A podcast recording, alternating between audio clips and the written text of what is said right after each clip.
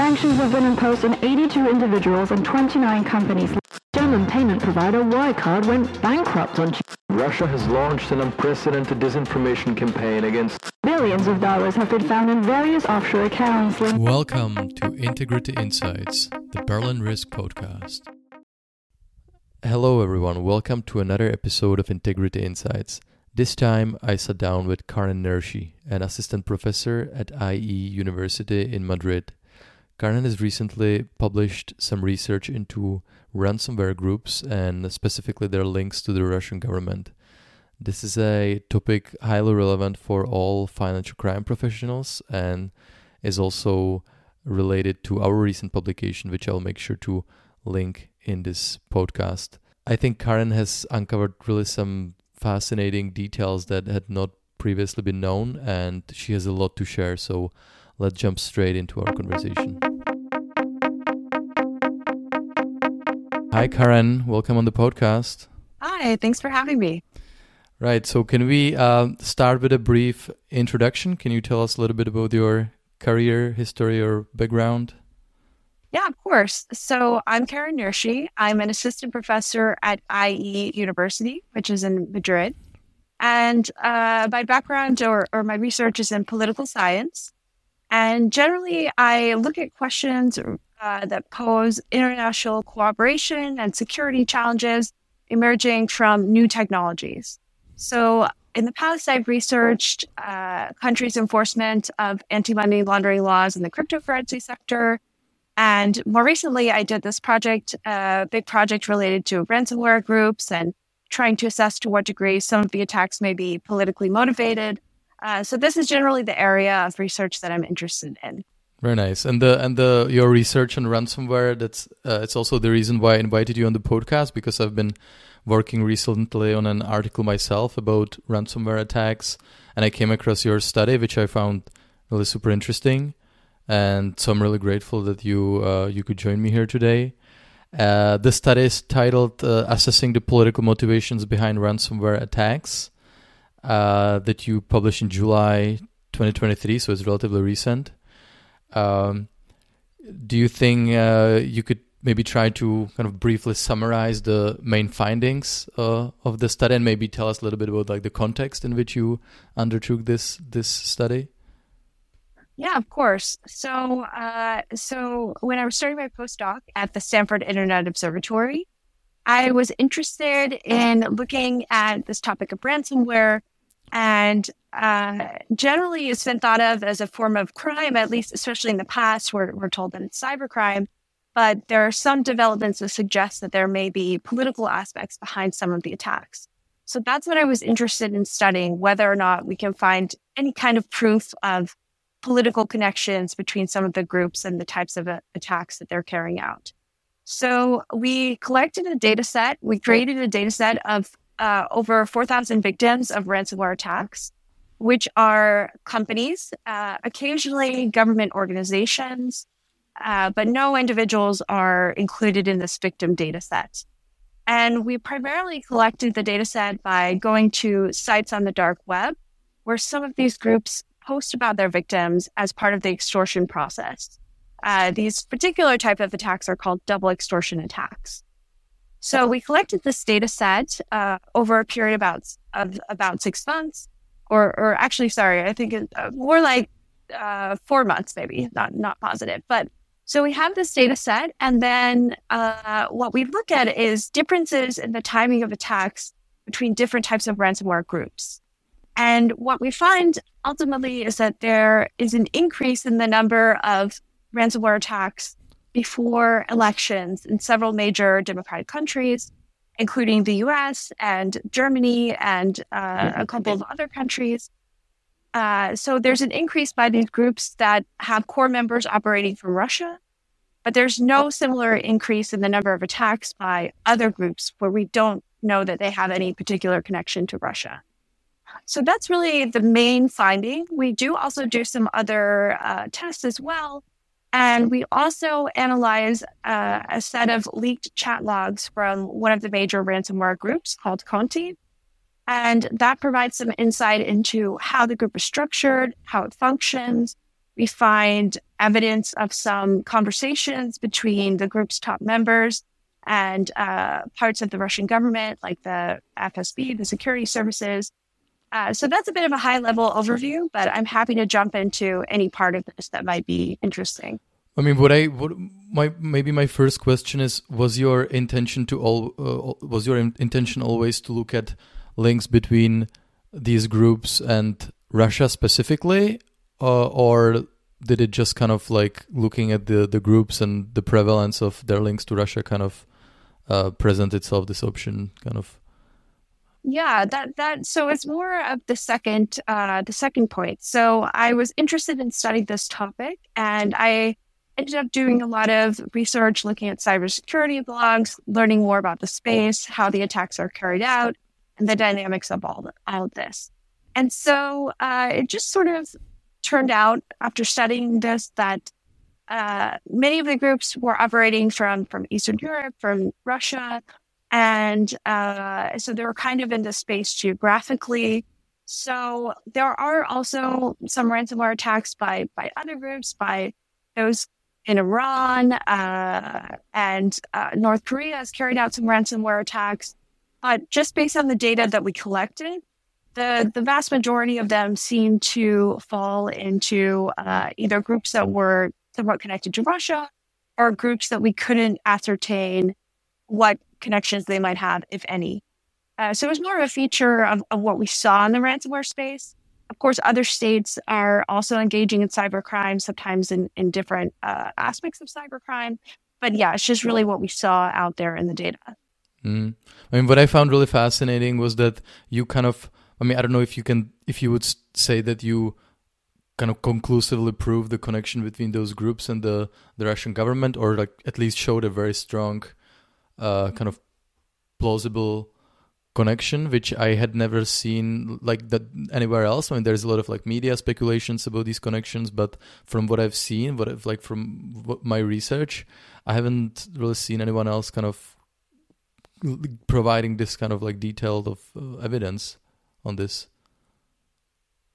Yeah, so uh, we're a bit careful in saying that our data is consistent with a model where there may be these types of connections. So, uh, besides the the evidence that we find in these chat logs, where there are direct communications be- between this one particular group's leaders and the Russian government, we can't really, uh, you, you know, it's not evidence of a direct connection, but it's evidence that suggests that there is some type of cooperation or collaboration that happens, which we suspect is uh, not not super institutionalized by any means. So our analysis of the chat logs show that they seem to be independent criminal groups. So they're not just like a division of the Russian government or the Russian cyber forces. Uh, but yeah, the, the evidence that we find suggests to to us, and we think it supports the conclusion that there's this sort of loose collaborative relationship between the Russian government and some of these cyber criminal uh, ransomware groups. Mm. And, and another interesting point is that I mean you you even mentioned uh, now Eastern Europe and and then Russia, but there is a I mean reading your paper you kind of uh, talk about how there is a clear uh, very important distinction between countries like for instance Ukraine and Russia, especially when it comes to uh, the countries like relevant authorities uh, cooperating with the Western authorities. Can you talk a little bit about that? Yeah, of course. So, in general, uh, Western law enforcement, including the US, including Interpol, Europol, all of these law enforcement services have gotten a lot better over the last five years and even within the last few years at really identifying some of the criminal actors behind these cyber criminal operations and uh, in many cases arresting them. So we see this happen in Western countries. Uh, some of these major cyber criminals have been arrested, but uh, the, one of the big problems for the West is that uh, the Russian government has generally provided safe harbor to cyber criminal actors operating within the country and uh, especially these ransomware groups. So even across uh, Eastern European countries that may not have such active police forces themselves looking for these cyber criminals.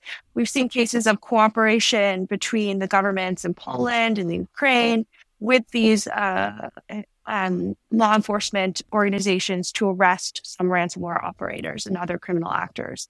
Whereas Russia has really, for the most part, or, or has refused to cooperate with Western law enforcement. So, and this is something that I think a lot of people have talked about anecdotally in the field for a long time. So you have cases where the US government might talk to their Russian counterparts and notify them about cyber criminals that they think are operating within the country. And then, uh, notably, the Russian uh, authorities are not arresting them. Uh, but also sometimes there are definitely stories that they are recruiting these people to help Russian government do certain activities, or they're sort of uh, holding things over their head to try to influence these actors because uh, anecdotally and from these stories in the field, it seems like the Russian government is using this information to identify some of the really skilled hackers and cyber actors in space. So, uh, what makes Russia unique from from other countries, from most other countries, is the fact that they've really provided the safe harbor and haven't. They've first of all refused to cooperate with uh, Western law enforcement agencies. Uh, for the most part, they haven't arrested these actors either on their own. And another key finding in your study is that the amount of ransomware attacks on Western companies and institutions decreased significantly following the invasion, uh, Russian invasion of Ukraine. And you argue that this is due to the fact that many of those actors have been uh, conscripted by the Russian government to uh, advance their uh, kind of cyber operations uh, so that they don't have the time to uh, for their own commercial activities. Can you elaborate a little bit on this point? Yeah, so this is really from a few reports that I've seen. Uh, one of them put out by by Google, I think, that is getting more direct information about what's been happening, especially since the invasion. Uh, they've been following that. So there have definitely been these uh, a few reports anyway that members of the of the Conti gang were recruited to help the Russian cyber forces carry out attacks against Ukraine. There are also a few tools from two ransomware groups, Conti and another one, Cuba, uh, that were part of their malware arsenal for criminal activities that have been repurposed to carry out Russian government cyber attacks against Ukraine. So this is another uh, part of the paper that we're, we're hypothesizing about, which is that a benefit for the Russian government of having these cyber criminal groups within their country, allowing them to operate, and uh, the fact that these groups overwhelmingly, almost exclusively target companies and actors outside of Russia, is that by allowing these cyber criminal groups to function, the government can then draw on these actors that are skilled, that are that are cyber hackers and have experience here, and recruit them for government activities if they need the additional support. Uh, so that's really what we're hypothesizing has happened, and there there's some evidence to suggest that uh, did did happen at least to some degree after the invasion. It's fascinating, and and. Uh I mean, I don't know if you've actually conducted any additional work on this, but uh, how likely do you think it is that other governments, uh, you know, besides Russia's, employ like similar type of uh, techniques? Yeah, so I do have a couple of ongoing projects stemming from this, but I think we've seen the Iranian government appears to have sometimes collaborated uh, with with cyber criminal groups. Uh, North Korea has engaged in lots of cyber thefts and uh, to some degree ransomware as well, although they don't really, as far as I've seen, don't really seem to be in this double extortion space. So I would say that a lot of these rogue countries are engaging in cyber crime and have for some time, although the particular activities that they're doing can vary. Mm.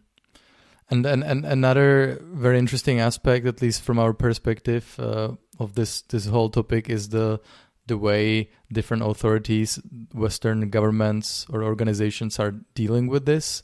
We see that in the, the United States, they have uh, a very sanctions heavy approach where, whereby they have been sanctioning a lot of groups, individuals uh, uh, related to or linked to those attacks. Uh, how how how effective do you think this this this approach is? It's a great question. I think uh, in the past we have seen the the U.S. Treasury actually sanction a couple of ransomware groups themselves. That seemed to be a really ineffective method of trying to address this problem because in response, you see just some rebranding of the groups. They pop up as new groups with a different name. And uh, in some cases, you even had groups telling their victims, uh, "We're not, we're not the sanctioned group. Like, don't worry, we're, we're not sanctioned." Uh, so, so that has been an approach. Uh, we also see sanctioning of individuals. Of course, there's been a lot of that since since the invasion.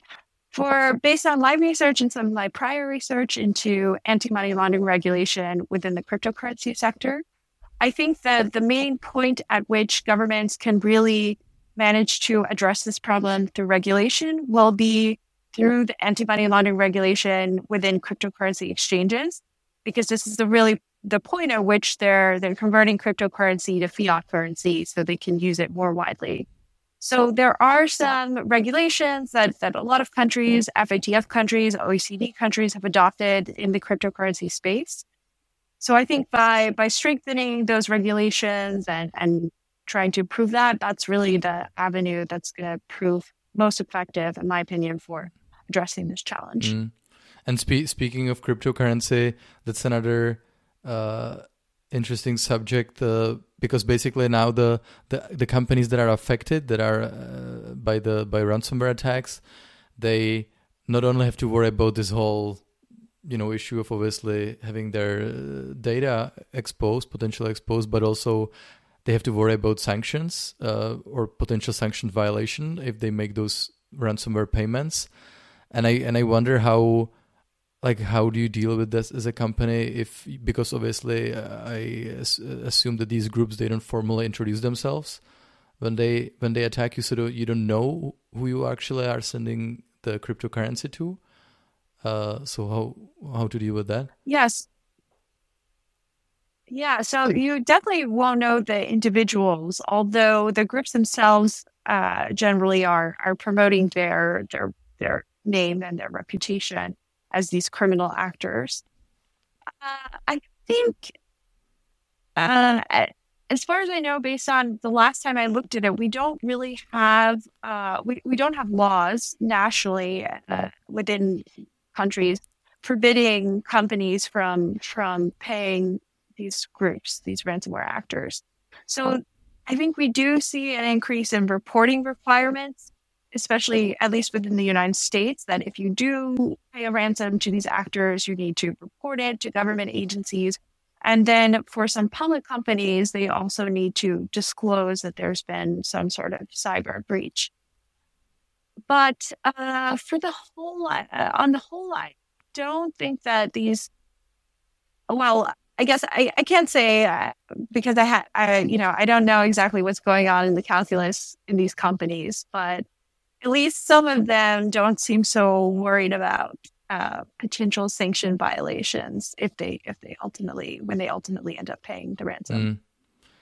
I mean, it's also uh, what you what you just mentioned the the the potential uh, for uh, forbidding of making these ransomware payments. I uh, I mean, uh, when I was doing my research, I saw that most governments in the UK or ger- the German government they they strongly discourage companies from making those payments, but uh, they don't actually forbid them to do so. And I and I read about there was a, in November 2023 there was a, the White House in Washington hosted an annual international counter ransomware initiative summit, and one of the kind of main outcomes was that the the the delegates then expressed their kind of collecting stance against uh, ransom payments. So th- th- there was clearly like a will uh, expressed that uh, th- this should be this is something that should be banned on a on a on a global level. But uh, like, how likely do you think this is? this is that the, the, the payments will actually be banned? Uh, you know, I honestly I don't see a, a ban on payments actually uh, working. So, of course, if there was a way to get all these companies in all these countries to stop paying ransoms, then this type of crime would no longer be valuable and uh, probably these groups would switch to doing something else, some other type of cybercrime. So, and you know, a big concern here is that there's a there are really large sums of money going to these criminal actors, which is of course dangerous and, and a really bad outcome here.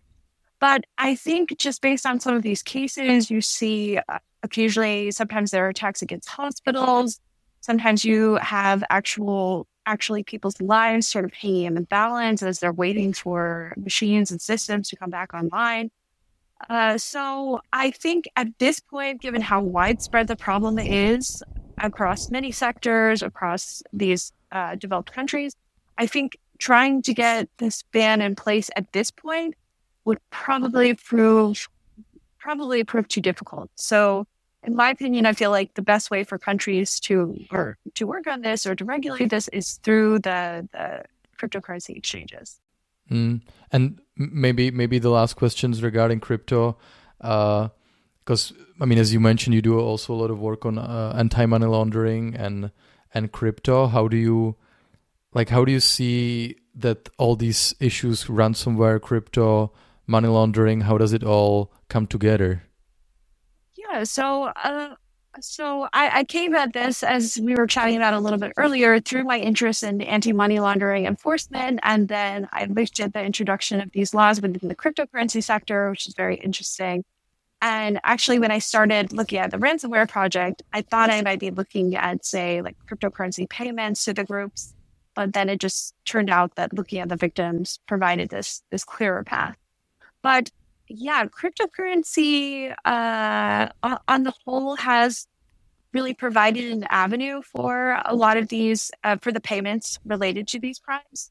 So actually, what people think is the first ransomware attack happened in 1989, and there was this researcher that shared floppy disks with uh, with a malware virus on it, and the instructions told people to send a, a traveler's check to a post office box in Panama. So you can have ransomware attacks without cryptocurrency, but it's just enabled it on a much, much larger scale. And the fact that it's digital and pseudo anonymous has, has given these threat actors a, a way in. So, uh, so yes, I think that cryptocurrency has played a really important role, uh, of course, in this ecosystem of cybercrime by really functioning as the main form of payment. And so I think as countries and especially Western countries uh, get better at at really regulating the sector, regulating where it touches the, the traditional economy, where it's connected to to fiat currencies.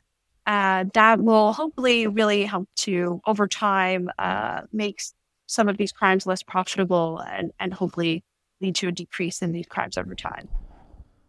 Hopefully, Karen, thank you very much yeah. for your time. Appreciate it. Thanks so much. It was great being here. Bye.